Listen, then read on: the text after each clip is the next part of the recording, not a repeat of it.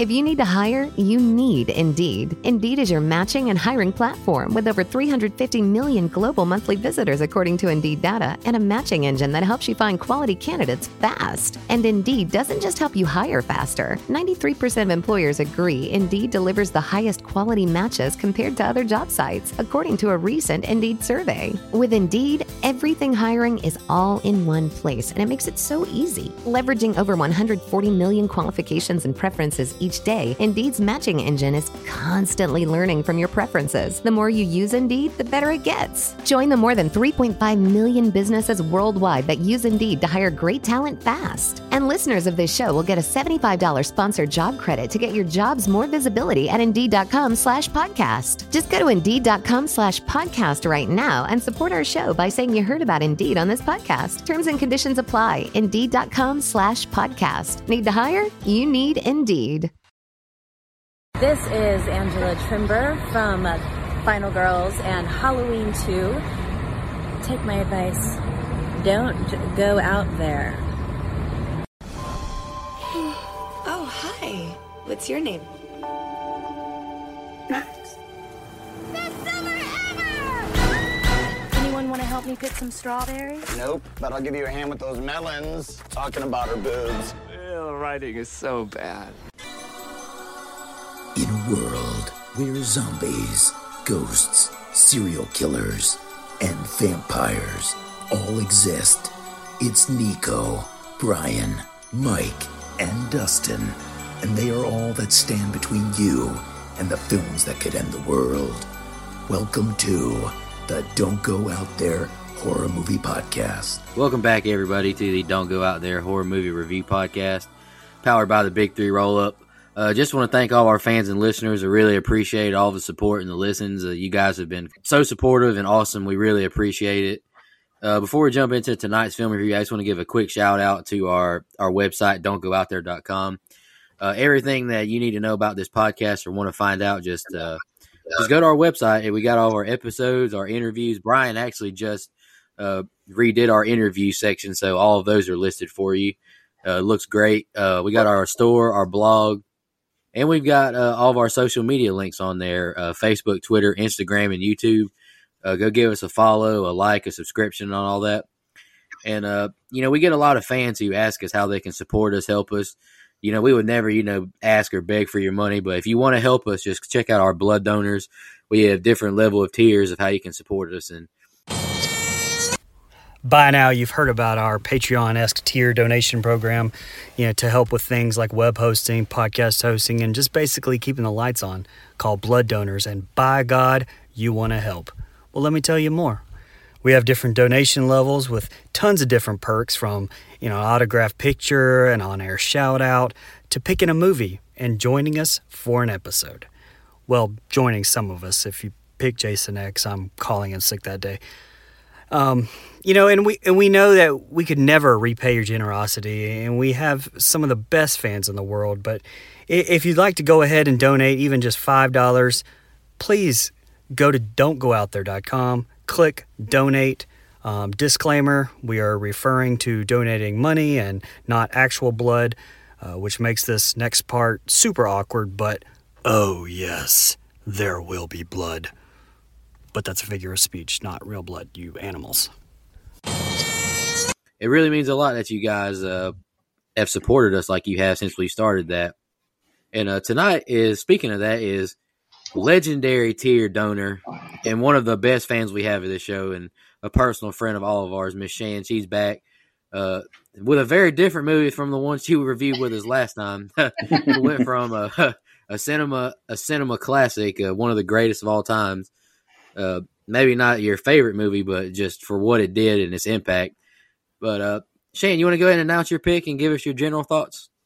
Yeah. So the movie I picked, um, I kind of stumbled upon it a couple years ago.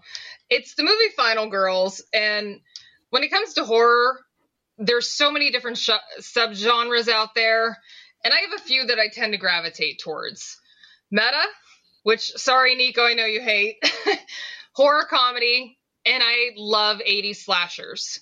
So that's why Scream, Cabin in the Woods, and New Nightmare are some of my favorite movies, which is kind of how I stumbled into this one. I think it was one of those like I was watching Cabin in the Woods and like I'd watched it on Amazon or whatever, and it was like, oh, because you watched this, you might like this one. And it's basically like labeled as being a love letter to 80s slashers.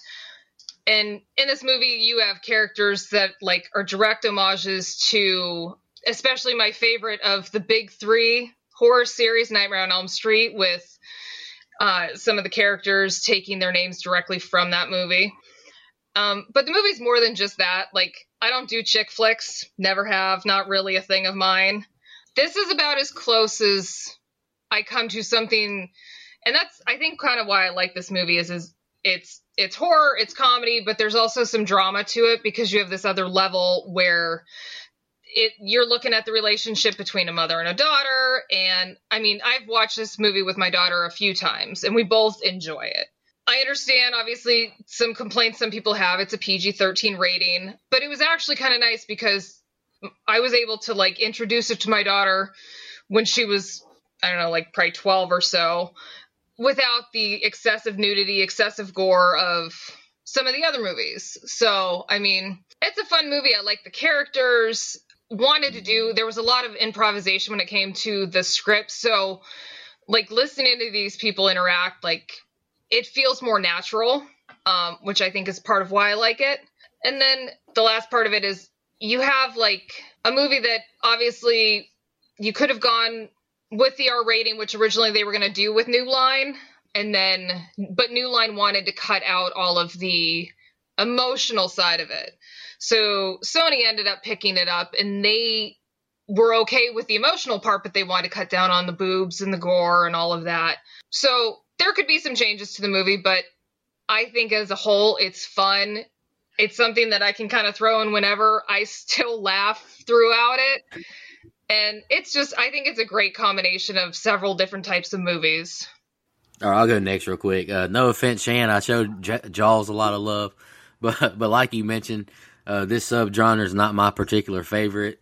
I didn't hate the movie, but I definitely will say I didn't really like it that much. Brian, you want to go next? Yeah, I've actually always really liked this movie. Uh, I mean, there there are some things that I really wish were different, of course, but I think that uh, director Todd Strauss Schulson and the writers really gave this movie a lot of heart, uh, a lot of emotion.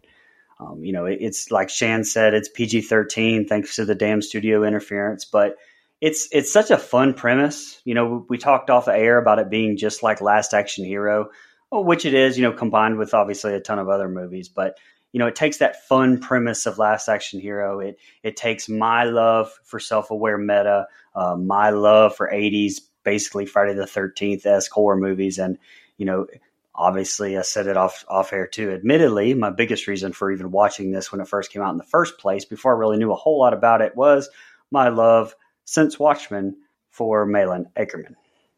and. Uh, uh, it just it just combines everything together for for what I've always thought is just a fun little slasher homage horror comedy. You know, it's borderline spoof, but uh, I think that it has enough heart in it that that the spoof part isn't really the focus here for me anyway. Yeah, so I'd never heard uh, I'd heard of this movie, I guess, but I'd never seen this movie until a couple days ago. Um, Nico apologized because he was going to hate on this after giving Jaws a lot of love. I'm going to do the opposite. Um, this movie is much more enjoyable to me than Jaws. Jaws is obviously a better movie, so don't get me wrong. I'm not going to discredit my opinion in movies and, and criticisms movie uh, off of this one, but as far as enjoyability goes, it's a much easier watch. It's it's funny. Adam Devine is hilarious to me.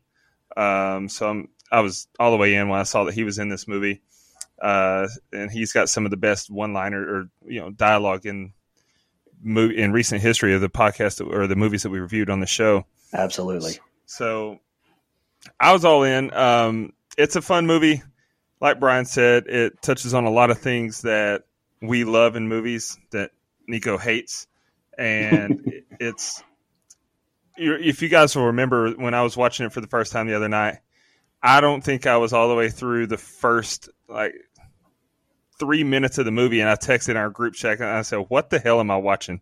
and then it got so much better. So yeah, I was I was excited to watch it. I'm definitely going to watch this again.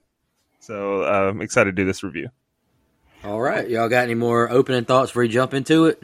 One one thing I did want to say is, and I know this is an impossible thing because of licensing or whatever, but man, I wanted this to be Jason so badly, and and I think that it's just everything is just like so close to it, and you know, oh, except the mask, it's it's so bad. I hate the mask so much. Part of me wishes like this was almost a, a, new nightmare type Friday movie, maybe, but but Friday the Thirteenth. But yeah, I just I wanted to say that I think the mask is terrible. Oh, I think that's I think that was intentional though. I no I mean, joke. Maybe, I actually but... wrote this down, and I don't know why it reminded me of this. And Dustin, I know you at least like the movie House of a Thousand Corpses. When Absolutely. they're wearing those like homemade masks at the dinner table before everything goes bonkers, like his yeah. mask honestly reminded me of those masks. I can see it. I can see it for sure. And while we're on the mask, I mean, I did read that the uh, the original mask had much more pronounced eyebrows. yeah, and, uh, I read that. They called it the Eugene Levy mask. Yeah, and it's actually visible in one scene in the in the movie. But yeah, I thought that was hilarious. Speaking of Eugene Levy, you know he's like a sneaky old. That dude's like 78 years old. He does not look like that. He's just like he's he's one of those sneaky old guys like Nick Saban. Yeah, right. uh, before we jump into the scene by scene, I just want to apologize if anyone hears any fireworks in the background. My neighbors uh, are having a great time launching fireworks right now. But anywho, we'll jump into the scene by scene. The film starts with a narrator welcoming us to Camp Bluefinch, we see counselors at the camp and we're introduced to Billy Murphy, the slasher. It was just a trailer that Max was watching on her phone in the car, though. Her mom Amanda gets in the car with her. She tells her they'll let her know if she got the role. She regrets her role from Camp Bloodbath. She says never do a slasher flick. Max tells her mom about the electric bill, but she brings up her man she's apparently exclusive with, but he doesn't act exclusive with her. Mama now throws the bills out the window. Their song comes on the radio, and they start to carpool karaoke together. She says she's gotten everything in her life wrong except having her. And I wrote, she's not paying attention to the road very well, and they get into a wreck, and the car flips over repeatedly. now we get a title card. Three years later, Max wakes up at 2:16 p.m., kind of like in House of Wax, and she takes a shower. She watches uh, she watches home movies of her and her mom, and her aunt says her friend Gertie is here. They drive off and chat about Chris asking her to come study and his tone in which she asked, and she's only going so she doesn't flunk. Gertie brings up his ex in her Facebook post. The two join Chris and they're studying at a diner. Max freaks out when she sees Duncan. He joins them and asks about her joining his fan club for a screening of Camp Bloodbath. He now says he cried when he found out he was getting a sister, but not like Gertie. He tells them how Camp Bloodbath is a cult classic and of his mother's death in the movie. She storms off, but, but he offers to do all of her assignments if she makes an appearance. Gertie and Max walk up to the theater and she brings up Chris oogling over Max. Chris is there to give Max moral support. He now brings up how gorgeous her mom was and honoring her memory, but it's her mom's death anniversary. Chris's ex girlfriend stops in the, stop in the car and she jokes about how funny Tyson is. And I wrote that she's a stage five clinger. Uh, we're in the theater now, and she's talking about all her her school applications and how she takes Adderall. Chris goes to get popcorn and M and M's for him and Max, but Vicky j- decides to join him. Duncan shows up and is excited to see Max, and he wants her to do a Q and A panel. Then I just wrote movie time. The film starts to a cheer from the audience. Max smiles when her mom appears on the screen. She tells the story of Billy Murphy and the and the prank the counselors did on him. They bullied him and threw firecrackers into the outhouse with him in it.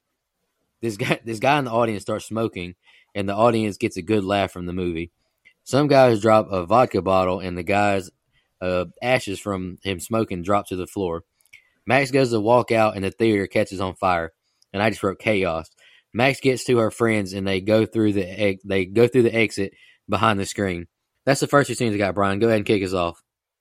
I I actually love this opening. Um, just again, so much heart. Uh, the relationship, uh, you know, Malin Akerman's Nancy has with uh, daughter Taissa Farmiga. reminds me so much of the relationship that I have with my son. And, you know, again, it's just, it's very relatable. And there's just a whole lot of heart here from a relationship standpoint in this whole entire movie. Um, you know, you talked about the PG 13 rating earlier. The, uh, the studio actually told them they had to cut the mother daughter plot line to get the R rating.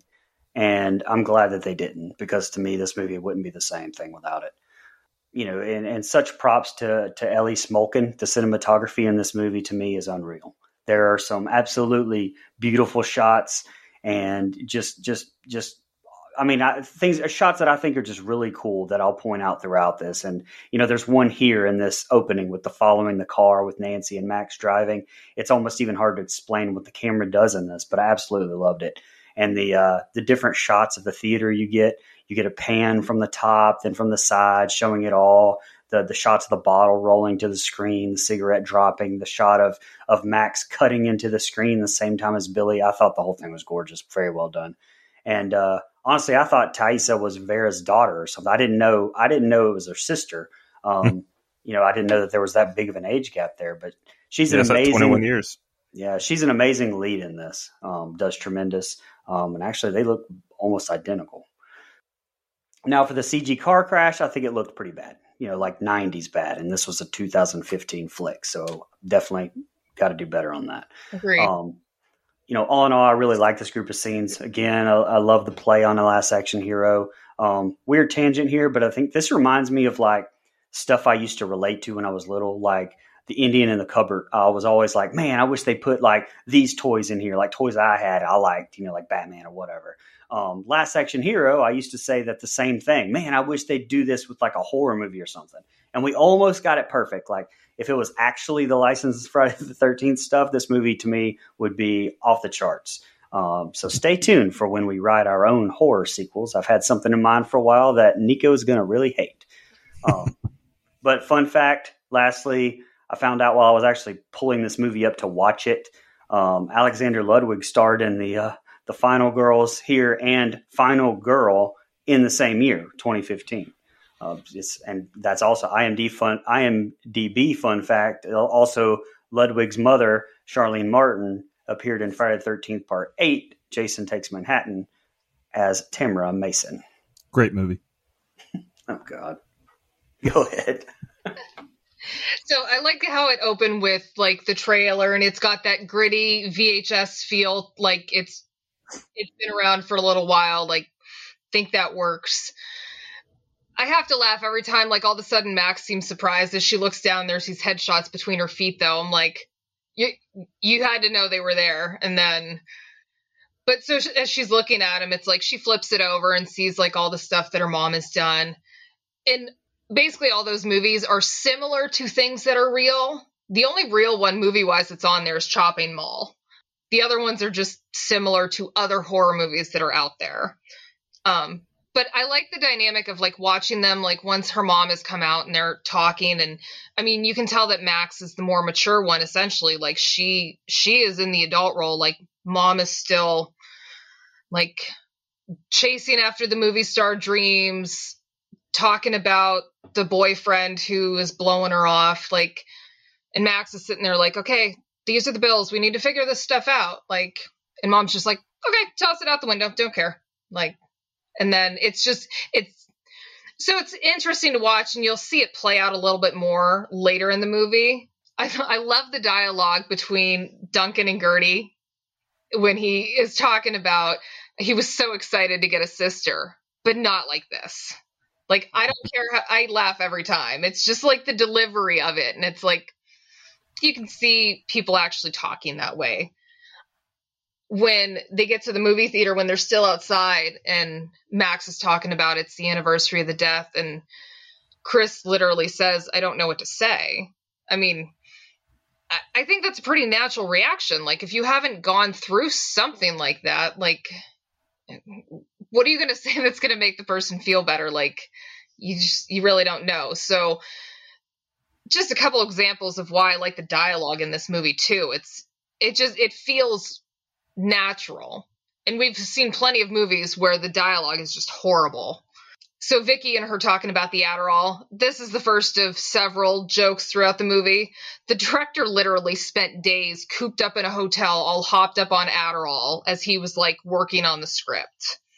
And then the script for the movie actually, one of the writers, he is the son of the one priest in The Exorcist.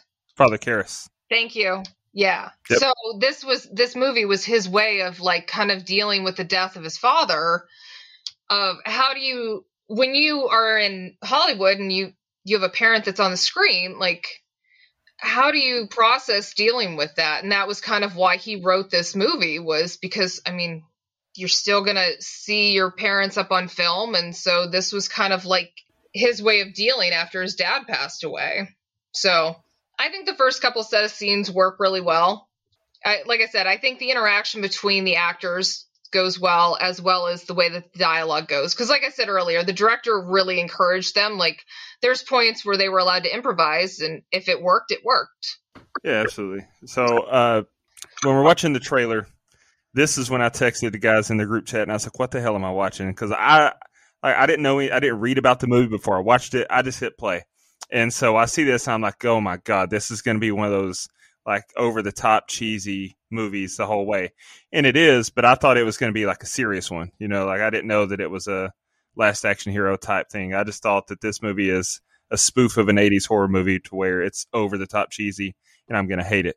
But I was, I was, I've never been happier that I was wrong. You know, then we get to her in the car. I don't, I didn't take it as she was shocked to find those mugshots. I think it was like one of those things, like they've been there so long. She's like, hmm, I forgot these are here. Let's look at it because I haven't looked at it in a while. So that's why the way I took that. But the the scene in the in the car with her mom, man, that that was awesome. Like Taissa Farmiga is an incredible actor. She, her Yes. nonverbal acting skills Yes. make scenes. Like she sells her emotions with her eyes and her facial expression and her body uh, body language. Not just in this movie though. It's like everything she's ever been in. Because I told the guys uh, an idea I have for a future episode or series of episodes. I want to review uh, season one of American Horror Story. Excellent, Man, she- excellent season. She she's so great in that. Yeah. And uh, you know, I, I I think she's a phenomenal actress. And this set of scenes, uh, this movie, is quote unquote bad as the movie may be. I enjoy the hell out of it, but it's quote unquote bad by critic standards as it may be. She is awesome in this. Oh, but yes. um, you know, and then I love the dynamic with the mom. Uh, you know, I think the mom's trying to. I I think that yes, you're right. She is the emotionally immature one of the two, but also I think she's just trying to get Max to, hey, don't worry about that. I'll I'll figure it out. Be a kid. Let's have some fun. yeah. Um, yeah, I I, ha- I hated I hated the reason for the wreck. Like she spills her coffee on the headshots. Like I would have much rather a car run a red light and hit them, or a drunk driver swerve across the line. Like that just seemed. Come on, you're gonna drop your car. I don't know. That bothered me for some reason. But uh, then we get to meet the friends, and like you guys, I love Gertie, and uh, I love the dynamic there with Duncan as well, and the the dialogue was great. When we get to the movie theater, first of all, what kind of movie theater or what kind of building in general can you smoke in that's not a 21 and up establishment these days? So like kind of like um like if you ever go to a Rocky Horror Picture viewing at midnight, that's what this viewing reminded me of. you can smoke in those? I mean, not in I- Pennsylvania, but I don't know. I mean, Yeah, that's what I was about everything else. Yeah, I, I mean, I guess Uh, it just and then I mentioned it on Freddy versus Jason episode. I believe that's the episode I mentioned it, but I'm gonna mention it again here. Alcohol has to be at least 100 proof to be flammable. I thought of you. I thought of you as soon as I saw that. I was like, So- "Oh, Dustin's gonna hate this." if that crazy son bitch is just sitting there sipping on 100 plus proof alcohol with no chaser like it's nothing while he's watching a movie, then that's the kind of guy I want to party with, first of all. But the fact that he dropped the liquor bottle and it caught fire is just not really plausible, uh, you know, unless he's drinking some fucking 151 rum or something. I don't know. But anyway, D1 rum. good set of scenes here. I was initially not so stoked about them, but then just completely changed my tune and went all the way in. I don't think that that's ever happened that fast in a movie. All right, Max wakes up and she's outside in like a forest now. Chris joins her and they don't know where they are. Now the rest of the crew joins them. They see the van from the movie pull up. They ask if they know the way to Camp Bluefinch. They're speechless and they drive off from them. Max thinks she's having like a psychotic dream or something. Uh, the screen shows 92 minutes later and the van drives up again. Uh, Chris gives them directions and they drive off. Gertie says they're insane. Duncan times it, and another 92 minutes later, the van arrives again. Duncan says they're counselors and they just need a ride and they'll show them where it's at. They get in the van and Kurt asks where their luggage is, and he says their clothes are awful. Kurt says we're here and for them to wake up Nancy. Max is in shock as she chats with her mom with tears in her eyes. They all exit the van and Nancy says this is the summer that changes her life. Duncan says we're okay in the movie. They want to go home, but he says it's 1986. They don't even exist yet. Duncan says everyone who has sex dies. Kurt has Nancy touch his arms. Vicky asks Kurt if they can borrow the van, and Kurt gets a good laugh. He chunks the keys and says if they can find them, they can borrow the, the van. Max approaches Nancy and helps her hang up flyers. She tells Max about Kurt wanting to do it, and she thinks Kurt could help her along since she's inexperienced or since he's experienced. Tina is Tina is twerking on Chris, and Chris gets away and drags Max off. Nancy says none of them are on the counselor's roster. The five of them are looking for the keys, and they hear a rustle. Mimi is greeted by, and this is what IMDb listed. I'm not saying it. He's the hunky hiker, and they flirt and kiss. I like how you preface that. Hey Brian, cut cut that out when Nico said IMDb says. Just make it sound like Nico called him the hunky hiker. And I'm gonna I'm gonna make it like on repeat so he gets the hunky hunky hunky hiker. I'm not hating. Uh, he he wasn't a bad looking man. Then we hear the slasher score, and he appears. They stop kissing, thinking they heard something. Mimi turns around, and Billy kills the hitchhiker. He appears behind Mimi, choking her and tossing her towards the others. They run off, besides Duncan, and he says that he won't kill them since they're not part of the movie. Duncan goes to taste the blood thing and it's corn syrup, but it's not. It's real blood. He says movies like this end when the final girl kills the villain and explains how Billy is killed. He says Paula appears in the next reel and she's the final girl. Billy walks towards Duncan and he gets tense, then he walks away. They all laugh and Duncan pisses his pants. Then all of a sudden the machete is thrown into his side and he falls to the ground. The others take off running in a loop past Kurt and Tina. They then they finally realize what's happening. All right, go ahead, Brian. This is the next two scenes.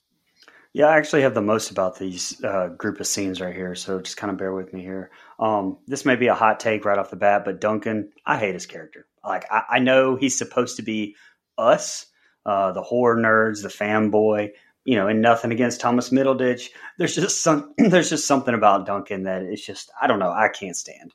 Um, I definitely wouldn't be his friend in real life. Um, wow, bully. I mean, if I was in the movie, but yeah. Anyway, uh, uh, Adam Devine, though, in this, I'm like Dustin, absolutely love. You know, we, we mentioned about him having the the freedom to improvise a lot, and uh, him and Strauss apparently, you know, improvise the most, and that just kind of shows, uh, you know, his brilliance. I mean, as good as some of this is, especially the outtakes at the end of the movie. Um, he's great, honestly. If Taissa is the heart of this movie, which I said she was, he steals the show for me. And and little fun fact here: the the writers modeled Nancy after Amy Steel's character Jenny from Friday Thirteenth Part Two. Um, Akerman, I think, does a good job. You know. In her acting prowess, going from playing a normal mom at the start to, to now an actress playing an actress, um, giving that 80s horror movie performance, but not too over the top like some of the other characters. Um, obviously, Nancy being named for Elm Street's Nancy and, and Tina being named for Elm Street's, and both friend of the shows, by the way, Amanda uh, Wyss. And uh, you can listen to Heather Langenkamp's interview on don'tgooutthere.com and find Amanda's intro for us on our first ever episode. And Angela Trimbur, who plays Tina here, friend of the show as well, did the intro for this episode for us. And crazy enough, we just talked about her in Halloween 2 last week where she played Laurie's friend Harley. So, uh, as far as the scenes go, You know, the first time that Max sees Nancy in the car, it was emotional. Um, obviously, Taissa does a tremendous job, uh, but I wanted to stay in that moment a little more, you know, a little longer. I felt like it kind of jumped a little too quick into the comedy aspect, you know, with with Tina hanging out the window as they're arriving at the camp. Um, there's also so many circular one shot pans, camera spins, transitions. It adds so much to this. It's so unique. I know I keep harping on it, but I love it so much. Um, especially the end of the scene where they keep running past Tina and Kurt over and over, and it gives you that that one shot illusion. I mean, I say illusion because if there's any cuts in it, I didn't see them. And lastly, Lauren Gros is Mimi. We more than hardly. We never knew you. You know, fun fact: she was actually in uh, Pitch Perfect with DeVine and American Horror Story, I believe, with Farmiga. But Duncan's supposed death, blah. His whole thing is just to me, it was like it was just annoying. Like all this stuff, like every like all the kills. You know, I wish you know would have showed more, obviously, but I wish this knife would have went through his chest. Um, I wish he would have died. Which not just because he annoyed me. And I know that probably sounds bad after I just got done talking about I didn't like his character, but that's one of the things I had an issue with about this movie is I wish more of the real world people didn't survive inside the movie because spoiler, they do. But uh, they didn't. Yeah, I, I, saw that, and I wish they would have uh, stuck stuck to that. But um, I'll talk more about that at the end. But I think it would have raised the stakes some more, and I really wanted that as a change in this movie. But so when they first wake up in the forest, the director wanted to be extremely bright, colorful, distinguished that they were all of a sudden somewhere else. Um, to me, it kind of had a feel like with Wizard of Oz, where you go from black and white to wait where you wake up and it's in Technicolor. Um, and even Duncan says, "I don't think we're in the valley anymore." Similar to Dorothy saying, or I think it was Dorothy that said, "We aren't in Kansas anymore." And then this van pulls up, and the look on all of their faces is like uh, just shock and I mean, yeah, you would literally think that either you you died in that fire or you something.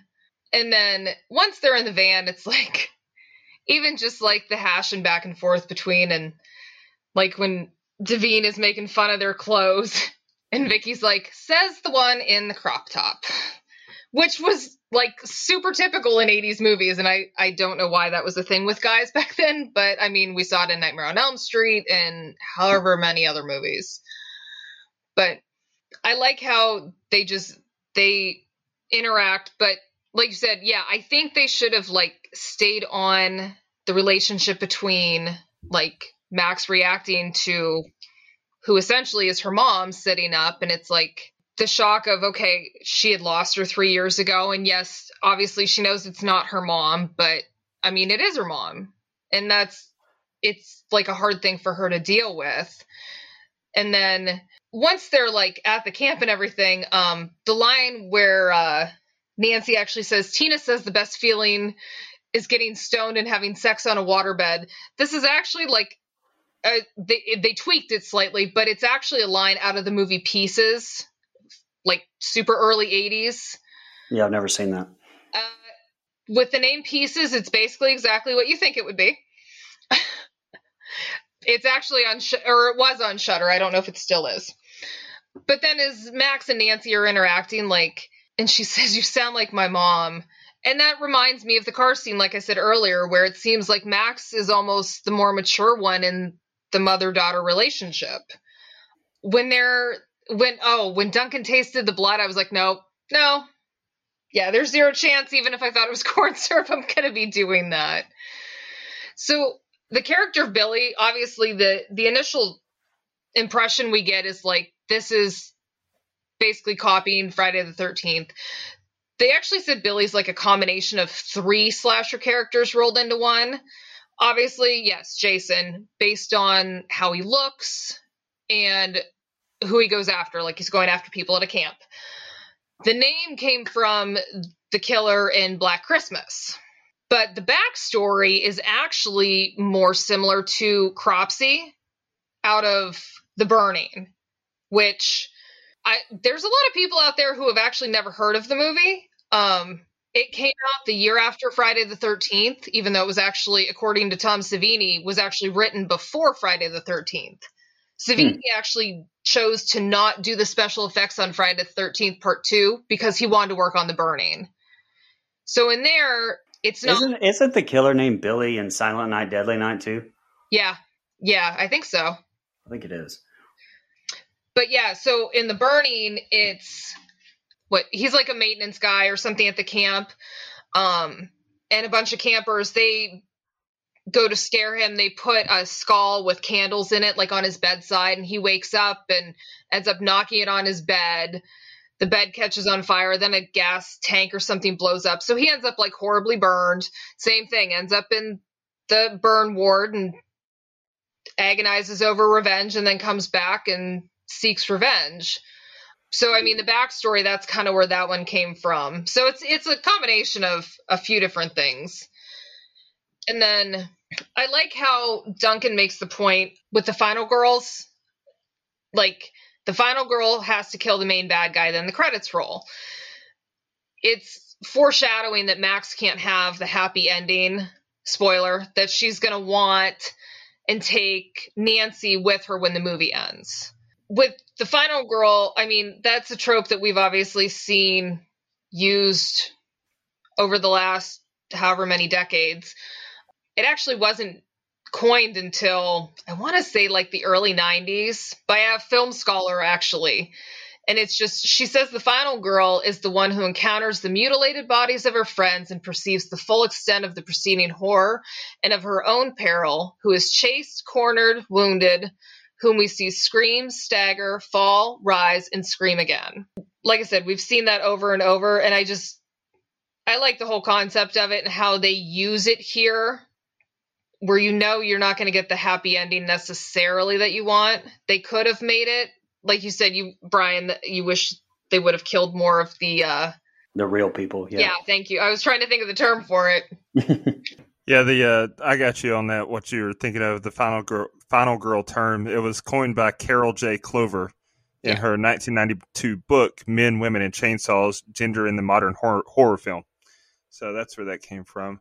Um, but on this set of scenes, so I love that Duncan is that much of a horror nerd to where he realized what was happening and then had it down to the second when the van was going to pull back up. Uh, I thought that that was awesome. That's kind of shows how dedicated to the the movie he was. Um, man, Kurt is just the best character ever, though. Like, yes. I don't know. I can't name a single character that I've enjoyed more than him and obviously written to reflect the times of the 80s yeah. because the stuff that he says in this film would not fly in 2015 when you know in real time but it was written as a parody and like when he when Vicky comes walking up and he said hey fun bags yay feminism yay feminism shit oh my god that made me laugh uh, Adam DeVine's just great in everything, though. I loved him in The Righteous Gemstones, obviously Pitch Perfect, uh, and his st- stand up on Netflix is great. So maybe I'm being overly biased because I'm a big fan of his in general. But um, yeah, um, this set of scenes was so. I am a little conflicted um, about like pl- continuity holes, I guess because and we'll, I'm not I'm gonna save it. I'm gonna save it till we get to the ending, and I'll I'll I'll get my grievances out there. But Duncan is bold as shit for just assuming, oh no, we're not really in the movie, so he can't kill us. We're fine. Like that might be fine. That might be what you what you think. But just standing there and being all bold and trying to take a selfie with him, like he kind of deserved that death, quote unquote death, um, if you will, foreshadowing. But overall, it's a good set of scenes. Like I'm, I'm just, I'm in. I still don't. I really hate that I love this movie so much at this point. all right, now everyone is sitting in a circle singing, and the movie actors are engaged, and the rest are all quiet and confused looking. Gertie says we have to warn them and tell them about Duncan's death. Paula shows up now, and I wrote she's a badass. Paula asks about the new counselors. The four divide up and hang with the others. Chris and Kurt look through dirty magazines. Uh, Gertie and Blake they gather firewood. Tina and Vicky are in the kitchen, and Vicky thinks that her phone is a is a cassette, and Vicky has to snatch her Adderall from her. Kurt says Chris is nuts. Uh, all the girls here, all the girls here are slamming, and he's going to do all of them. he then asks Chris if he and Max are having sex. He gets offended and attacks Kurt. Vicky asks Paula where they keep the chainsaws at, and she's confused. Blake asks Gertie about where her brother is, and they hear a rustle in the woods, and Gertie gets scared and has them leave. Max walks inside and runs upstairs and stops her mom. He said she's going to get hurt if she goes through with it with Kurt. Nancy says she just wants to feel special, and Max says she is to her. Kurt enters shirtless, flexing on him. Gertie backs to the window, and Billy is outside of it. Gertie yells, and everyone enters the living room, and she tells Max they have to talk about Billy Murphy. Nancy says he's just an urban legend. Nancy now tells the legend of Billy Murphy. The room appears to be melting, then it transitions to another place. It's in black and white, and it's a flashback. Summer of 1957. The four see in live action what happened to Billy. Fireworks in the outhouse. Only now he's like in the burn trauma. Only thing that could distract Billy from the pain of his burns was thinking about what had been done to him, and his fear turned into hatred. He made a mask to hide his face. He returned to exact his revenge. He killed eight counselors, one for each month he was in the burn ward. Rumor has it he still lives in the woods. Back to reality, and Gertie's face is covered with blood, and the counselors run out. Max explains no one can leave until they kill Billy. Max almost reveals she's her mom, and then Paula and Kurt run over Duncan, killing him. Then they drive into a pole. Kurt flies out the windshield with gnarly leg bends, and the car blows up with Paula in it. Vicky says Paula was supposed to kill Billy, but she's dead, so they're all screwed. All right, Brian, go ahead, man. You know, Fireworks in the Outhouse actually would be a pretty awesome band name. Just want to throw that out there. Um, Sounds like an IPA. yeah, there you go. no, you know, what you just reminded me of was uh, on Parks and Rec when Andy's trying to come up with new band names and he settles on Mouse Rat. Like I, fireworks in the outhouse is definitely something Andy from the uh, from Parks and Rec would come up with. Uh, all right, so to be honest, at the start here, kind of a weird transition, I think, to this whole singing scene. Uh, again, I, I love the one shot around the circle. For someone like me who loves the one shots, this movie is almost an embarrassment of riches for me. But but going from that like last scene with them running from a killer to just bam being here, I, I, I think I would have liked to have seen you know how that happened. You know, also Duncan and Gertie or brother and sister or like half brother and sister. They they didn't really give Gertie much of a like give a shit about the fact that her brother was killed. To be honest, I didn't. I don't know. I didn't care for the writing there, the tone. I didn't feel like it was really. You know, I didn't feel like it was right. Um, fun fact though, Chloe Bridges, uh, Paula, the badass, the final girl, and uh, DeVine actually began dating after this filmed, and and they're at least engaged. I'm not sure if they're married by now, but they're at least engaged at our time of you know right now recording. And this is kind of a question to you guys too, and to our audience. Who the hell is Blake based on? I, I did. I wasted an embarrassing amount of time actually going through trying to find who Blake was based on because I cannot remember that the earring, everything. I can like see it in my mind, and it's some horror movie, but I can't remember for the life of me. Do any of y'all? Is it like a Friday? I couldn't remember if it was a Nightmare on Elm Street or a Friday the Thirteenth film, but there's somebody that I feel like that Blake looks exactly like, especially with the earring. Nobody. Yeah, no. All right. Well, you know, if maybe anybody enchiladas wants to, guy from part five.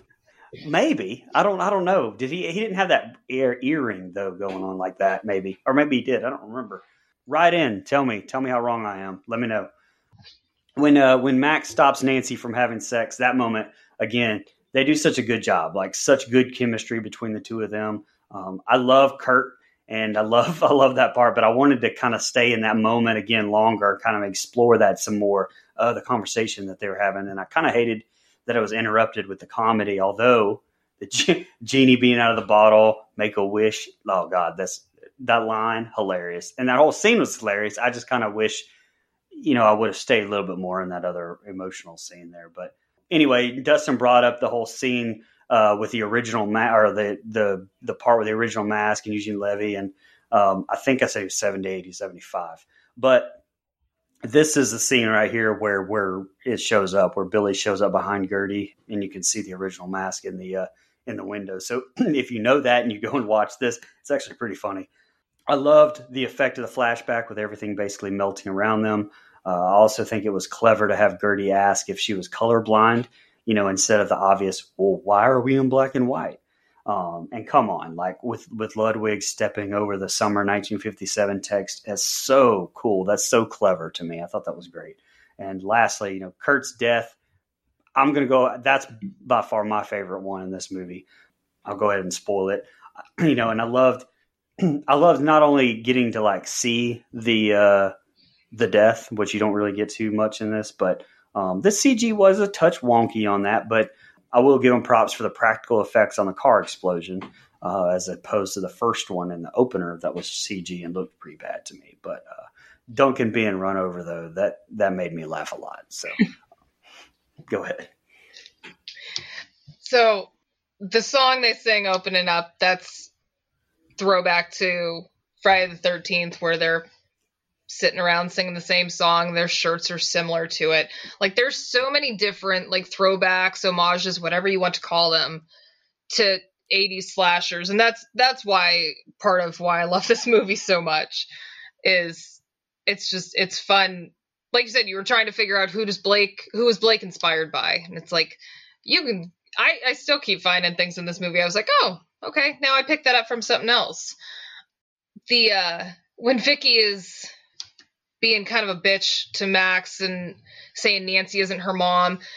I honestly I get it. Like that's that's the survival instinct kicking in like you know this guy's out there like he's going to come and kill everybody. Like you frustrate like you want to do what you can to try and survive. So yes, she needs to be the bitchy character because as she'll say a little bit later like that's she's the mean girl. But her reaction to all of that is actually understandable and then I laugh at the scene where Kurt walks in in his purple Marty McFly, I mean Calvin Klein underwear, and like like I said, I I agree with you where Brian where it should have been like you should have stayed in the moment with Max and Nancy a little bit longer. But at the same rate, it's an hour and a half movie, so they did. I mean, it is a quick runtime, so they do transition between scenes a little quicker. And I guess it's a toss up of do you want a two hour movie or. Yeah, that's true. Right. So I can see it from both sides. The flashback imagery is just, it was something new. I really, I like the melting into it. Gertie keeps thinking she's having a stroke through this whole thing. But yeah, I mean, the trick that the counselors play on those ki- on Billy, like counselors are assholes. Like, like I don't care, even if he was someone that everybody picked on. Like, where you think throwing firecrackers at? I don't remember if they said how old he was, but it was like it's not a surprise that someone like that would turn around, come back, and start killing everybody at the camp. The one thing that bothers me once they come out of the flashback and then Kurt and Paula drive off is the windows in the car. Everything's white. Like it's almost like they forgot to fill in something on the screen behind them. And I don't like I can't think of anything that's around them that would like be blinding through there like that. And it's just it's one of those things that sorry if you never noticed it before cuz now that I saw it I can't unsee it. But yeah, I the Kurt's death I same thing. That's I love that death cuz it's just yeah. Yeah, so this set of scenes um you know, I, I like how this movie does a lot of things that like subtly show you the difference in times without just being like, oh yeah, this is the '80s when we're not, you know, like when uh Duncan is talking to Kurt and Kurt says he's going to bench press him with his dumbbell, and he says, "If I even hear that your dumb, dumbbell has had a Pilates class, you see Kurt go what?" It was like in the '80s, and they didn't know what the hell Pilates was. Like that, that was hilarious to me. Um, that this movie's chock full of moments like that. Um, I like that, like you said, Shan, the uh, the the um, the little Easter eggs or tributes to movies that paved the way for the genre. Uh, the Friday the Thirteenth song with the counselors all wearing the yellow shirts that are similar. Um, there, there's tons of stuff like that in this movie, but at the same time, it, it's not a direct ripoff or a direct, you know, it, uh, copycat of one particular movie, and so I thought that um, Billy's little origin story was unique enough because I'd never heard of the burning, but uh, it was unique enough to be like, oh, okay, that that's kind of cool. Like they didn't go directly to, oh, he drowned, and it's the counselor's fault because Right. that would have been really easy to do. but then I guess we would have got, had to get his mom involved, and Nico would have hated the original. So, but anyway, fast forward when I said earlier, quote unquote, death for Duncan, and then Dun- here comes Duncan trotting out of the woods. This is the funniest shit I saw in the whole movie. I rewound it and watched this scene like four times because they hit Duncan with the car, and then Kurt goes, "Oh, you killed Duncan." Okay, let's just go to a hotel for the night. Maybe get into something like that. Shit cracked me up. That's the funniest line. I laughed my ass off. I recorded it and put it on my Snapchat. Did you catch the outtakes at the end of where they keep running through that with him? Yes, Oh yes, and it made it that's so much better. Like, oh my god, it's hilarious. And then you know she hits the pole, and he just gets ejectocito cuz straight through the windshield. Just phenomenal shit. And I still say quote unquote death for Duncan. Spoiler or foreshadowing to the end of the movie. Um, but yeah, good set of scenes. I, I like all of it. I'm, and I, I get what you're saying about you want it to linger, uh, stay in the moment a little bit more. But again, like Shan said, how many weeks in a row have I bitched about the the runtime of movies Right. because certain scenes go on too long? So I probably would have done the same had they done that. So I'm, I'm okay with it. Um, and the moment though with uh, Max and her mom or Nancy, whichever one you want to believe that she was, uh, I, it's just another example of her nonverbal acting really stealing the show. And so I, I can't say that enough. Taissa Farmiga, call me sometime just to give me acting tips. Obviously, I'm not trying to hit on you. Um, oh, obviously. yeah, clearly. Um, yeah, With ahead. all due respect. With all, respectfully to your husband, but anyway. All right, back inside, Nancy asks if they're in a movie. Max says it's a horror movie. Tina is in a life vest and like oven mitts, and she can't take her top off because that's when Billy arrives. Vicky volunteers to be the new final girl, but Chris says she can't because she's not a virgin. Gertie says Max is the only true blue virgin. Gertie, lo- Gertie lost her virginity to an autistic guy, apparently. Chris says they have to get Billy's machete to kill him, and Max has to chop his head off. Chris snaps on Vicky because she talks too much. Nancy says she can be the final girl. Vicky says she can't do it, and Nancy cries and storms out. Max chases after her. She finds her under a tree and she asks, Am I really going to die? Max says, Yeah, and she tells Max of her dreams. She met a guy after college and they had a baby girl.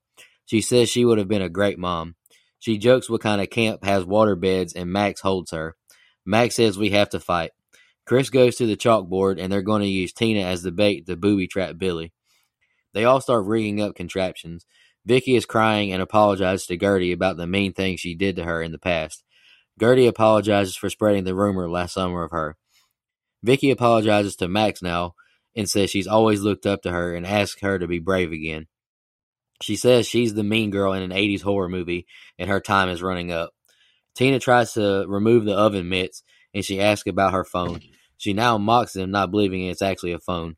Chris says it's almost time and checks on Max. He says he's scared. Tina now gets a hold of the Adderall. Max and Nancy are in a cabin putting together arrows, and she asks Max about her parents, and Max tells her how awesome her mom was. She now gives her a friendship bracelet so she doesn't forget her. She says she's going to miss Max if it all works out and they go home. Max says she doesn't have to stay here. She can come home with her in the valley, and she can be whoever she wants to be. She now reveals no one shops at the mall anymore, mostly online. They now share a big hug. The others come get them and show them that Tina has taken 30 Adderall. She's hyped and says she's got this. Vicky jokes she thinks she's more focused now. Chris says this is it. Everyone is set up. Nancy starts the record and Tina starts to dance and strip. Tina flashes and we see Billy show up through the fog. Tina turns around and runs and falls into like this bear trap.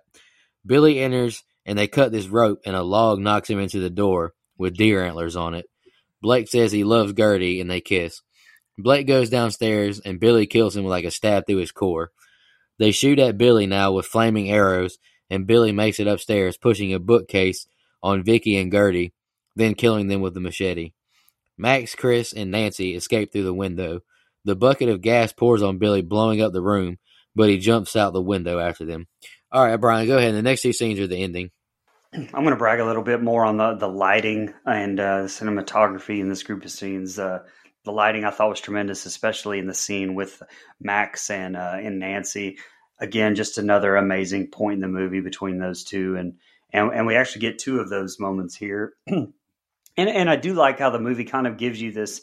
It kind of gives you some some hope, you know, false hope, I guess, that Max could could even maybe get out of the movie. Although we know, even without even seeing it, you know, just by the way that you know Taissa gives those nonverbal cues um, when they're given a hug, you know, that Dustin was talking about, that you know that it's false and almost like tragic hope. Um, but but I, I, like how the movie kind of you know steers you in that direction a little bit. a little nitpick: Vicky's speech to Max and Gertie to me it just didn't seem genuine. Um, I didn't think. No offense to Nina Dobrev, who is actually of Vampire Diaries fame, but uh, I just I don't know. I didn't really it, it didn't feel the same. I think we were getting such good acting in other points in the movie that that whenever we get this this part, it just kind of I don't know didn't hit that level to me. Uh, well, the light. To, go ahead, real quick, real quick, just to kind of piggyback on that while we're in the moment. I think that might have been the point though, because it wasn't genuine. She's just scared shitless and doesn't want to die. Oh, when I okay, when I mean when I mean genuine, I mean it just doesn't feel realistic. Uh, that's what I meant uh, by genuine. Uh, I, I, know that she's not being genuine in the stuff that she's saying, so maybe that was bad wording. Gotcha. I just meant like she, it wasn't realistic to me. She didn't seem upset. She didn't, you know, and she was trying yeah. to be. I, I got you. have it written down that she she needs to stop trying to quote unquote help. She's actually just getting bitchier as things move on. Which which is like what Dustin said, probably what the, you know the the right. point of it. But uh, I was just complaining about her acting, which who am I again to talk about anybody's acting? It just it didn't feel right. It kind of took me out of it. I want to point out too here the lighting. Uh, you can actually even see the bugs, um, and I thought it kind of sets this like tremendous atmosphere. You you felt like you were there. You felt like you were outside. I loved it. You know, and I, I'm sure I'm sure we all have that fun fact about friend of the show Angela Trimbur improvising her entire dance scene here, slamming those energy drinks and basically basically how I picture Mike whenever he's on pre workout and he's texting us. I this this is that's the image I get in my head. Just so you know, Mike. The antlers definitely have to be an homage to Silent Night, Deadly Night here. Uh, but I thought again, cinematography. I sound like a, a broken record, but in this scene where Blake is killed, the whole rotating shot I thought was great. Um, I will say a little nitpick though, the whole cabin Home Alone thing they had set up for Billy. I don't know if it was the music I, I, think it was the music, a lot of the music. I hated the music. Um, I hated it. I hated the music, especially here. Um, but the whole tone kind of felt off, and maybe that was why. But you know, I kind of wanted that real horror feel there, like the the real Friday Thirteenth type feel there. And I felt like honestly they were kind of going for that, but I just it didn't go. And I think it was, I think it was the music to me, but I don't know. Uh, Billy jumping out of the window though was a fantastic shot. And uh, lastly, the slow motion gag made me laugh. You know, I thought that was good at first, but I kind of think it went a little too far with the when they go through the woods here in the next group. Um, so I, it was good at first, but I think they they milked that a little bit too much. I think it was supposed to go longer originally. God, right? Yeah, he the director wanted it to go three minutes Ooh. of slow mo, and everyone was like, "No, let's not do that." Thank God. It felt like it was longer than that in what yeah. went into the movie. Right. Okay, so the part where Gertie's taught, like where they're trying to decide who's going to be the new final girl, and Gertie's disclosing she lost her virginity, and um, Vicky asks, "Wasn't he autistic?" It was actually supposed to be kind of a mean spirited scene, and Alia Shawkat, she was like, "I'm not doing that," um, and so she improvised and made it sound better, and the director kind of went with it. Like I said, I mean, he was all for improv through the movie. Yeah, and didn't the writers I like commend her for doing that? Yeah, yeah. they they yeah. said they're like, uh, should have done it from the start. Yeah. Yeah, when they're all out there like trying to prep and Gertie and Vicky are like going back and forth, kind of apologizing. and uh Gertie says about the rumor she made up about Vicky, and she's just like, "That's evil." And Gertie like just proudly responds, "Thank you." Like I, I still laugh every time because it's like that genuine, like she's so proud of herself for that one. Um, when Max and Nancy are talking and like thinking they can beat Billy at the end, and then they're just gonna go home.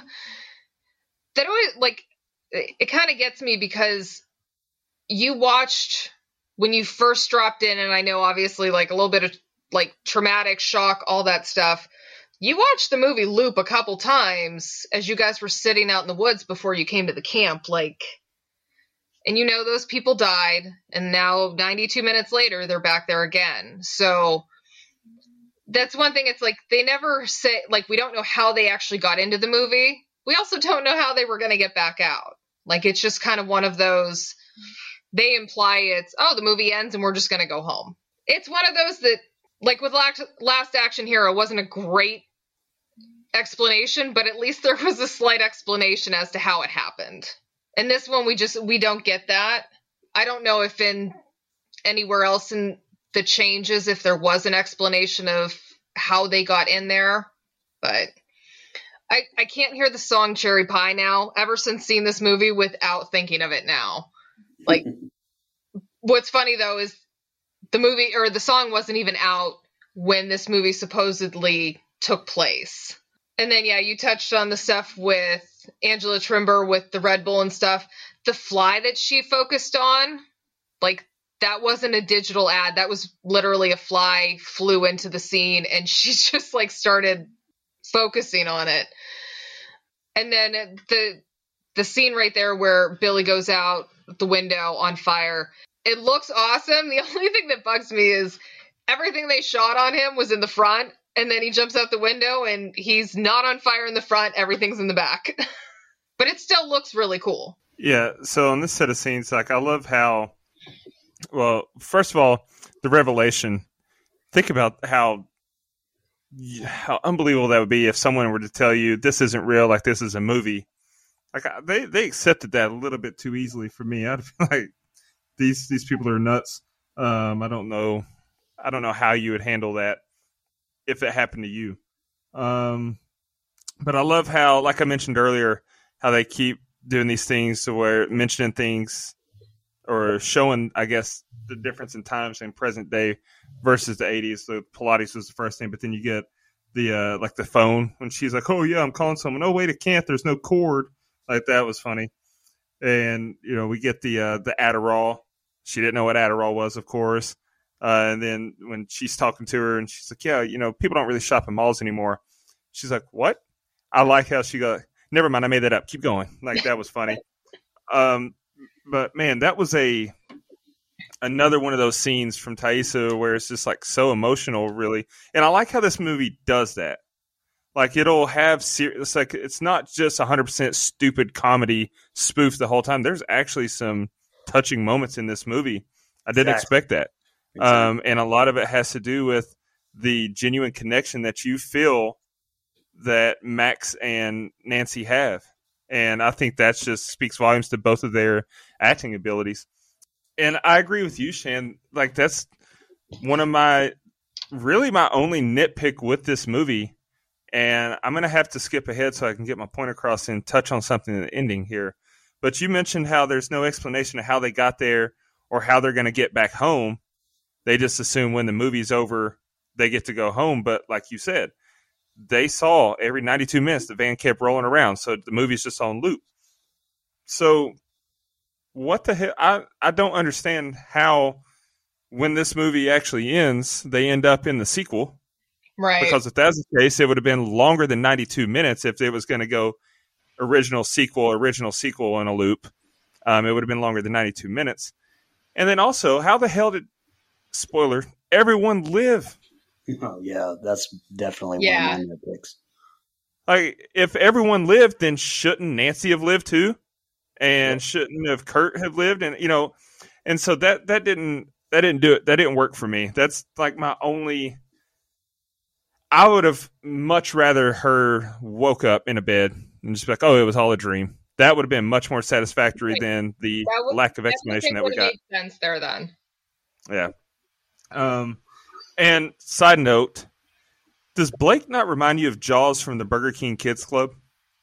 Oh Do you my remember God! Oh my God! Dude, you can't unsee it now, right? That's deep cuts right there. That is deep cuts. But if you remember the Burger King commercials from the '90s and the, the kids club, the Happy Meals, the the group of kids that was on everything, you had the kid in the wheelchair whose name is Wheels, which is really fucked up.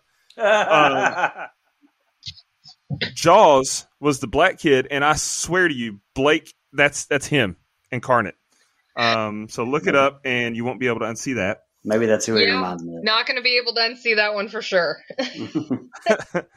but uh, you know, like I said, I mentioned how I love how we get the touching moments interwoven with the uh, the the spoof comedy moments. Another touching moment from Vicky where she's apologizing.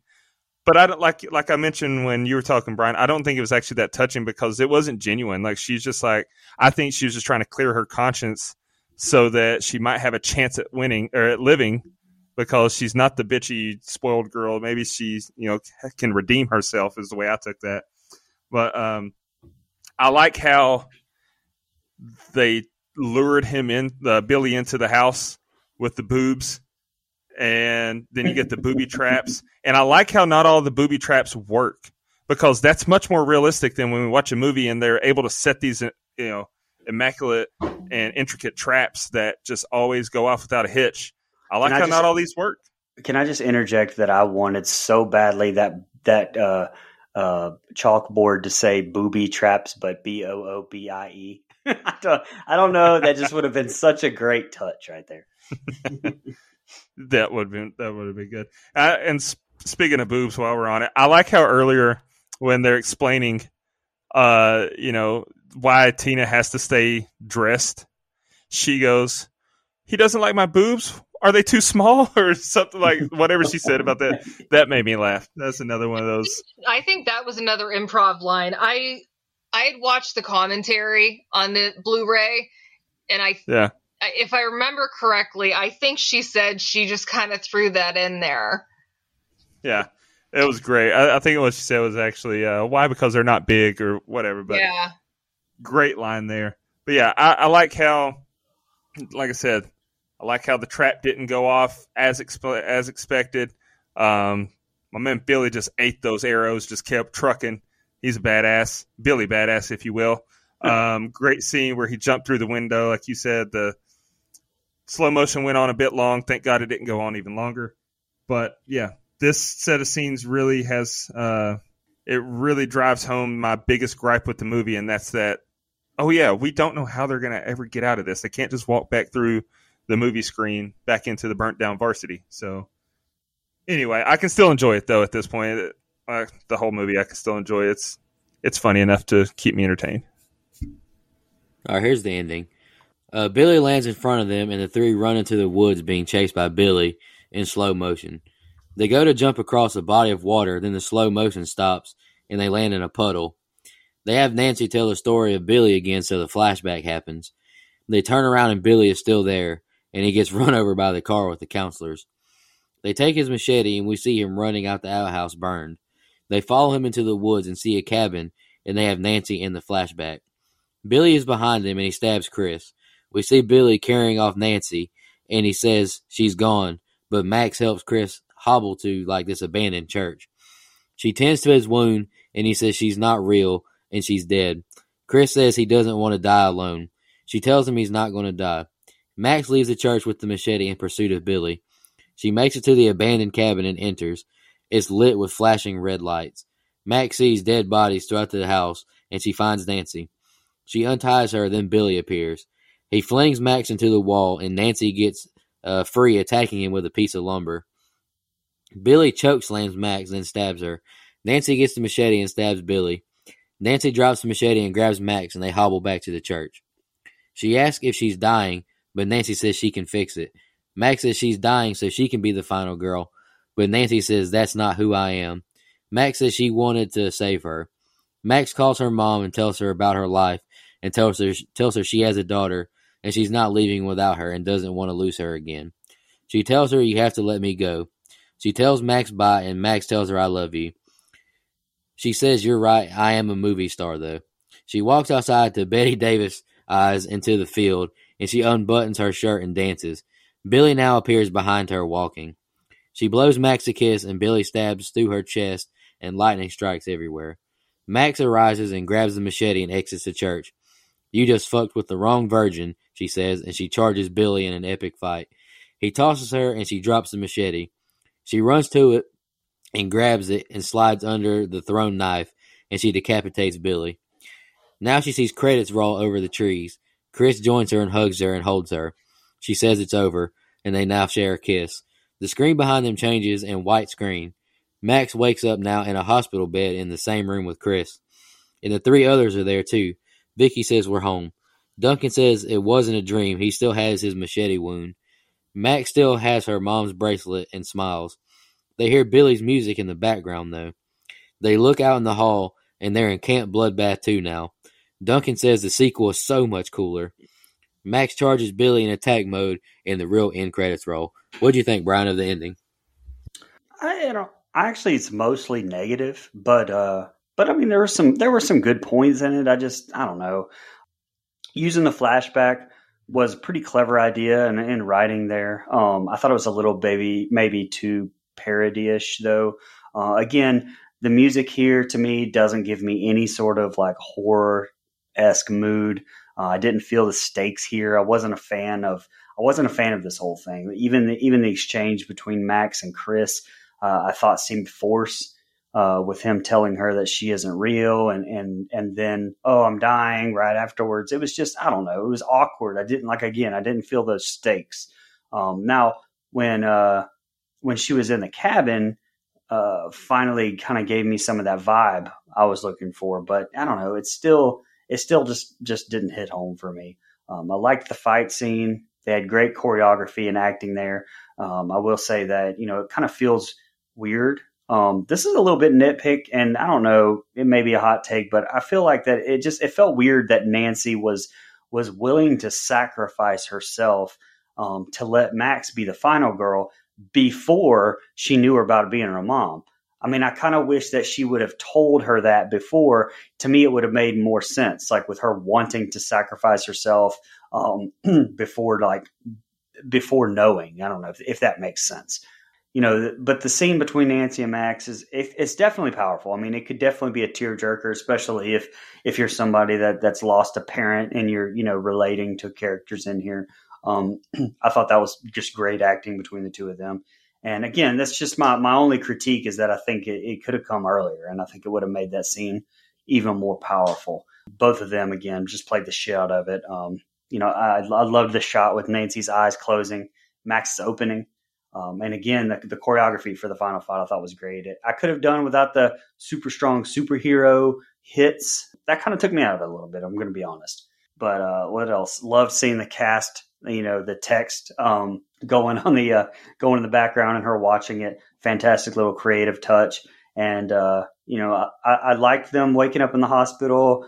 You know, a la I guess Halloween two or you know a bunch of other different movies, but you know turns out they're in the sequel. I just like Dustin wish that they all wouldn't have lived. But I definitely would have loved to seen the sequel to this and maybe them answer some of these questions that we have you know, about how they can get out, or maybe some some mythology of how they even got into it in the first place. I don't know where you could go with it, but it's a sequel I definitely would like to see, but I, I doubt that we'll ever get it. Yeah. So when they do the flashback again, it's like obviously they're trying to escape Billy, and he just he travels right into the flashback. Like it's one of those I think if he had been farther away, maybe that wouldn't have happened. But like it was good in theory. It just obviously it didn't pan out great. You get to see more of the flashback though to know like about the cabin that's out there cuz I don't believe they showed that the first time through the flashback. And obviously that's kind of how Max is like, "Oh, I know where Billy's taking Nancy when he carries her off." After Nancy goes out and she ends up sacrificing herself and then I I agree. I like that shot where her eyes close and Max is open. It's kind of like oh, it comes back to the final girl concept of you can't have two final girls. So one of them has to go. and then Max comes out. You get to say fuck one time in a PG 13 movie. And honestly, the line you just fucked with the wrong virgin, I think is I think it was the right place to use it at. I think it worked. The light not we'll call it lighting for back lack of a better term, but like the way that they do the sky and the colored lights coming through the windows, like all the visuals of that are just they're kind of over the top, but I really like the way they look.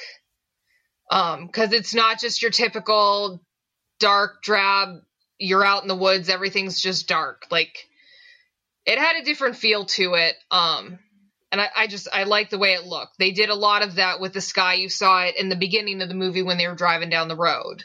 Um, and obviously that's all they went in with CGI obviously after the fact to make all of that happen. But I like the way it looks. So when Max is fighting Billy, I agree. The the like superhero type fight to a point is a little over the top. We don't need that. She could have just been fighting like normal. The minute that she chops off Billy's head, you see the sky instantly clear up like the storm stops. So it's it's kind of neat how it's like literally the minute his head falls, the sky clears. And then that's when Chris comes up and the credits start to roll. And then when they wake up in the hospital, the original ending of the film only had Max and Chris surviving. Um, test audiences they thought it was too much of a downer, so they reshot it. And what we have is like a combination of what they shot. There was other ones like Dustin. You said like how much Kurt and he was he was a fan favorite with test audiences. They even shot ones where he somehow magically ended up in the hospital. Yeah, I mean basically every ending they shot, test audiences weren't a big fan. And this is like the one spot where as much as I love the rest of the movie, I feel like there had to be a better ending out there and they just didn't find it. But I still enjoy it, so I'll let it go. Yeah, so um, on the set scenes, we get another really touching moment between Max and Nancy. Uh, and it is sad as hell when Max has to accept Nancy's death again, you know, and, and she's trying to tell her, no, you have daughter, just come home with me, blah, blah, blah. Like you said, Brian, uh, as someone who has lost a parent, it was very uh, not really emotional for me, but it, it, I definitely connected with it because if I could put myself in Max's shoes and think about how if I was thrown into a world with a young version of my dad and I knew how it was going to play out, but I was you know trying to convince him and myself that there's some way that we could just go home. That like yeah, I thought that uh, is very relatable and just another 10 out of 10 performance in this set of scenes from Taissa Farmiga. Um, and then I wrote my notes. What, why the hell did everyone live? Yeah. So I get what you're saying. Like it tested horrible. People thought it was too dark, too heavy, too sad. Who cares? Right. Stick with it. It would have made so much more sense. What's the point in them dying earlier in the movie? And if they're gonna live, then why not everyone live? Because it doesn't make sense. And then how can the bracelet, sir? you know, the bracelet went with her. It traveled with her outside of the quote unquote movie world. So why couldn't Nancy or Kurt or you know the, the other people why couldn't they travel with her beyond the end of the movie? Um, so that that's just that's the plot holes, the continuity holes that didn't really make sense, didn't work for me. I would actually love the con the I love the concept of them being okay, this movie's over, so now we're home, right? No, we're in the sequel. I love that concept if it was just explained better. Right. Agreed. Um, it just ending didn't work, but like you said, Shan, I'm willing to forgive it because the rest of this movie was so fun to me that yeah, I can get over the last seven minutes of the movie. Y'all got any more final thoughts before we jump into some fun facts? Uh, no, sir. No. I actually don't have any fun facts. All of mine I had saved were said. Does anybody else have some? Um, I just have two. Uh, there's a lot of them, but I just picked two of them that I really liked. Um, in the original script, the kids began uh, undergoing physical and psychological transformations after they entered the film. The girls' waistline shrunk, their breasts ballooned, and uh, Gertie was so enamored uh, of her newfound beauty that she tried to sabotage her friends to ensure they could never leave. I actually would have liked to have really seen that. But again, if you if you add the stuff that I really want to see, uh, we would add a over two hour movie. And, and I get I get it I get it. Um, but you know it's interesting. Um, and lastly, speaking of runtime, the running time of Camp Bloodbath is 92 minutes, which is the same length as The Final Girls as well. The only other one I have, um, the song the writers originally wanted to use instead of Bette Davis Eyes was like a prayer from Madonna, but there was licensing issues with it. Like they even wrote a letter to Madonna asking to use it, and she was like, "You can use any other song in my catalog." She's like, "But I don't have the license for that one." So then they ended up going with Bette Davis Eyes. And I just have a small recommendation for anybody out there that like loves 80s horror and you have access to Shudder. If you don't, you should. There's a couple documentaries on there called In Search of Darkness. There's two parts already, and by parts I mean they're like each 4 hours a piece. Part 3, yeah, it's you're not going to sit down and watch it in one day. But if you like Sounds 80s like a challenge. That sounds like a challenge. yeah, challenge accepted. I want to see you watch both parts back to back, all eight hours. Adderall. there you go. Yeah, but if you like 80s horror, seriously go check those out. I was reminded of movies that I had forgotten about that I had watched, and I also have found some new ones, and they're actually working on part three. So if you like 80s horror like I do, it's definitely worth a watch. So I just got a couple. Uh, in the original script, Billy Murphy was not named Billy Murphy. He was actually named Hatchet Face. What a stupid name! It's almost like Scarface. Um, the the reason that the Adderall scene was so funny was because obviously because this movie Bloodbath Camp Bloodbath took place in the 80s. Adderall wasn't approved by the FDA and released until 1996, so that's that was the significance there. I meant to say that earlier. And then uh, the last thing I have, since Shan didn't say it, I'll go ahead and do it. Shan actually is the one that found this connection tonight, so I'm gonna do it for old time's sake. Malin Akerman was in The Watchmen with Patrick Wilson, who of course was in Bone Tomahawk with the great, great David Arquette. Oh, two greats. Alrighty, uh, y'all ready to jump into the favorite part of the show, the rating, favorite kill, and least favorite kill? I'll just go ahead. I'll go first tonight since I, am probably not the biggest fan. I'll, I'll, let's end this on a high note. Uh, favorite kill, I picked Kurt just like everyone else. The bent legs. I mean, it was just that was the coolest. That was the best scene. Uh, least favorite, I just chose the off-screen kills of the counselors from Billy Murphy. Uh, rating short and sweet here. Uh, you know, I've come to realize I'm not really a horror comedy fan, and I'm already self-admitted not a meta fan. Uh, I think the acting was fine. The cast was really fun, and there were some funny moments, some you know powerful moments, and all that. Uh, I'm just not a big fan of the movie. I gave I gave it a five. I'm sorry, Shannon. I hope I didn't hurt your feelings.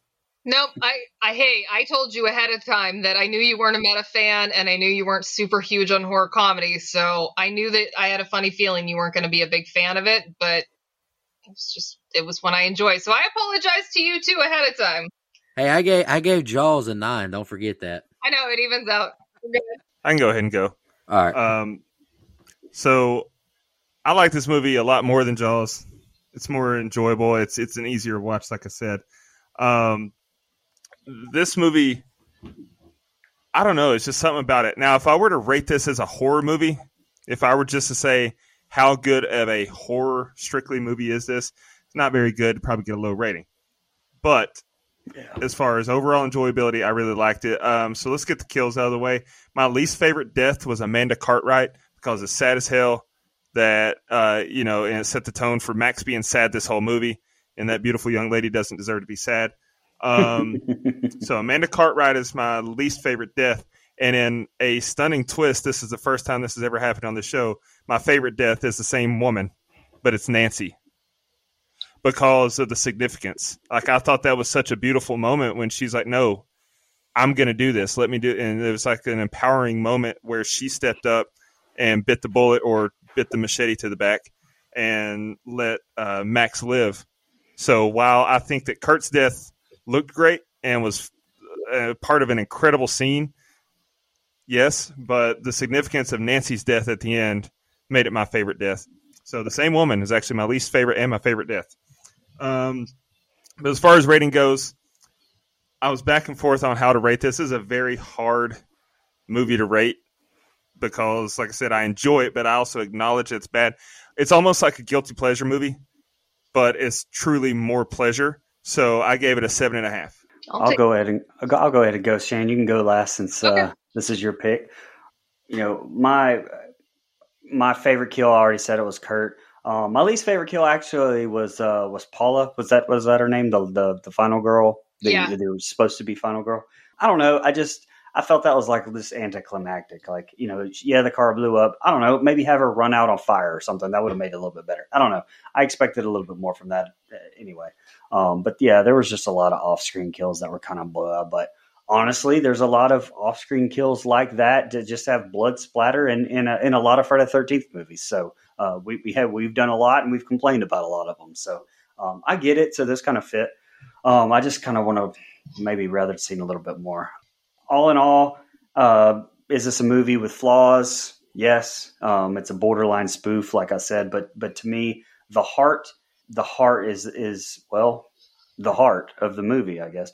And uh, you know, I really enjoy it. So when I rate this, um, I'm really, you know, right there with Dustin. I, I, wrote it almost the same thing that I'm not really rating this on anything except my enjoyment factor, which which I do sometimes. You know, some movies like um, The Shining, for example, we talk about that a lot. But you know, I, I I didn't have a huge enjoyment factor, but I rated it higher than I would have for enjoyment because of I, I, acknowledge that it's a you know a very well done, well put together movie. Um, it's it's timeless, you know, et cetera, et cetera. This one totally on my enjoyment factor, and I gave it a seven point five as well.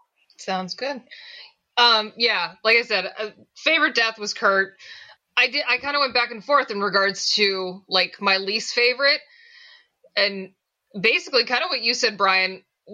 Paula, for someone who was supposed to be the final girl, it was just like you blow her up in a vehicle, and I mean, you don't really. That's just it. Like anticlimactic, I think was the right word for it. Um, because there was there was a lot of stuff that happened off screen, hence the PG thirteen rating. And I just feel like for the character that was supposed to be the most important one originally, like I think they sh- I think they could have done more with her.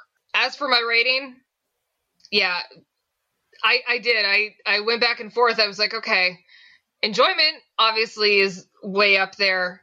Uh, I will absolutely admit that there are things that I could see improve. There are some flaws. So I put it at an eight. Like I can pop it on. I do. I enjoy it. I've watched it with my daughter several times. It I still laugh at some of the same lines over and over. And that's pretty much why I enjoy it is it's just a fun watch. It's an hour and a half. So it's not like you're going to be sitting there forever. And so I just, I think everybody worked together well in the movie. So it is, it's a fun watch. I enjoy it.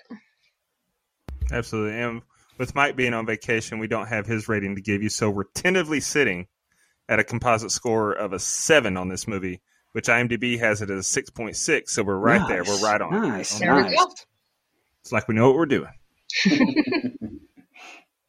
Yeah, we're pretty good at this. Uh, any more final thoughts before we uh, just jump into announcing some or giving a shout out to our blood donors? No, just thank you very much, Shanford, for coming on again. We, as always, we enjoy having you.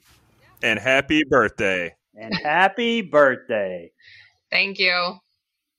Hey, Absolutely. at least I get to bring my birthday in doing something fun like this. There you go. That's right. We really appreciate you, Shan. Uh, I'm just going to give a quick shout out to our blood donors, uh, legendary blood donors, two time legendary blood donor, Miss Joe Swinford. Uh, really appreciate it. You're awesome. Mr. Sean Irwin, Mr. Matt Sears, the great Shan Petrusevich, who just graced us with another appearance on the show. Uh, Miss Michelle Mirza, she's awesome. My guy Austin Graham, uh, sending out the daily "Be Blessed" Snapchat in the morning. Um, Mr. Andrew Ferguson, really appreciate you. Uh, shout out to our Dream Warriors blood donors, Miss Tasha Reed and my man Hunter Nelson. And a big shout out to our camp counselor blood donors, Mickey McCrane, Mr. Jared Summers, Dennis Kennedy, and Mr. Joseph Clayton. We really, really appreciate all of you uh, donating to us and helping us uh, pay for this podcast. It means a lot to us. Shane, you got any more final thoughts for uh, I just announced next week's uh, pick? Nope, I'm just glad that I got to talk about this with you guys because it was a fun one. And glad I could surprise Dustin with something that he enjoyed. Hey, tell Yeah, every, tell everybody uh, your social media addresses so people can give you a follow, buy you buy some of your cookies, things like that. Um, you know what? That's a great question. I actually have to look. I honestly, we'll link it on your guys' page on Twitter and stuff. Yeah, we'll we'll tag you in our Instagram and Facebook and all that. Way to drop the ball on that one. I Hey, it's her birthday. Don't be mean, Brian. What's I'm wrong just with you? kidding. I'll, I'm just kidding. Happy birthday. Happy birthday again, Shan. Really appreciate you uh, picking this movie. I mean, it might not have been my favorite, but you know, it, it was fun. It was a fun watch. I will agree with that. It just horror comedy is just not my biggest cup of tea. Uh, next week we'll be taking on another legendary blood donor movie pick. Uh, it'll be just us doing it. Uh, she's not joining us, but she chose for us to do the Skeleton Key, one of her personal favorites. Uh, it's a pretty good movie. Uh, I'm I'm excited to do it. Uh, any more final thoughts before we get out of here? All righty. We really appreciate you, Shan, one more time. You're awesome. And uh, thank you to all of our fans and listeners. Y'all are the best. We really appreciate everything you do for us. Y'all have a good one. Happy birthday, Shan. Thank you.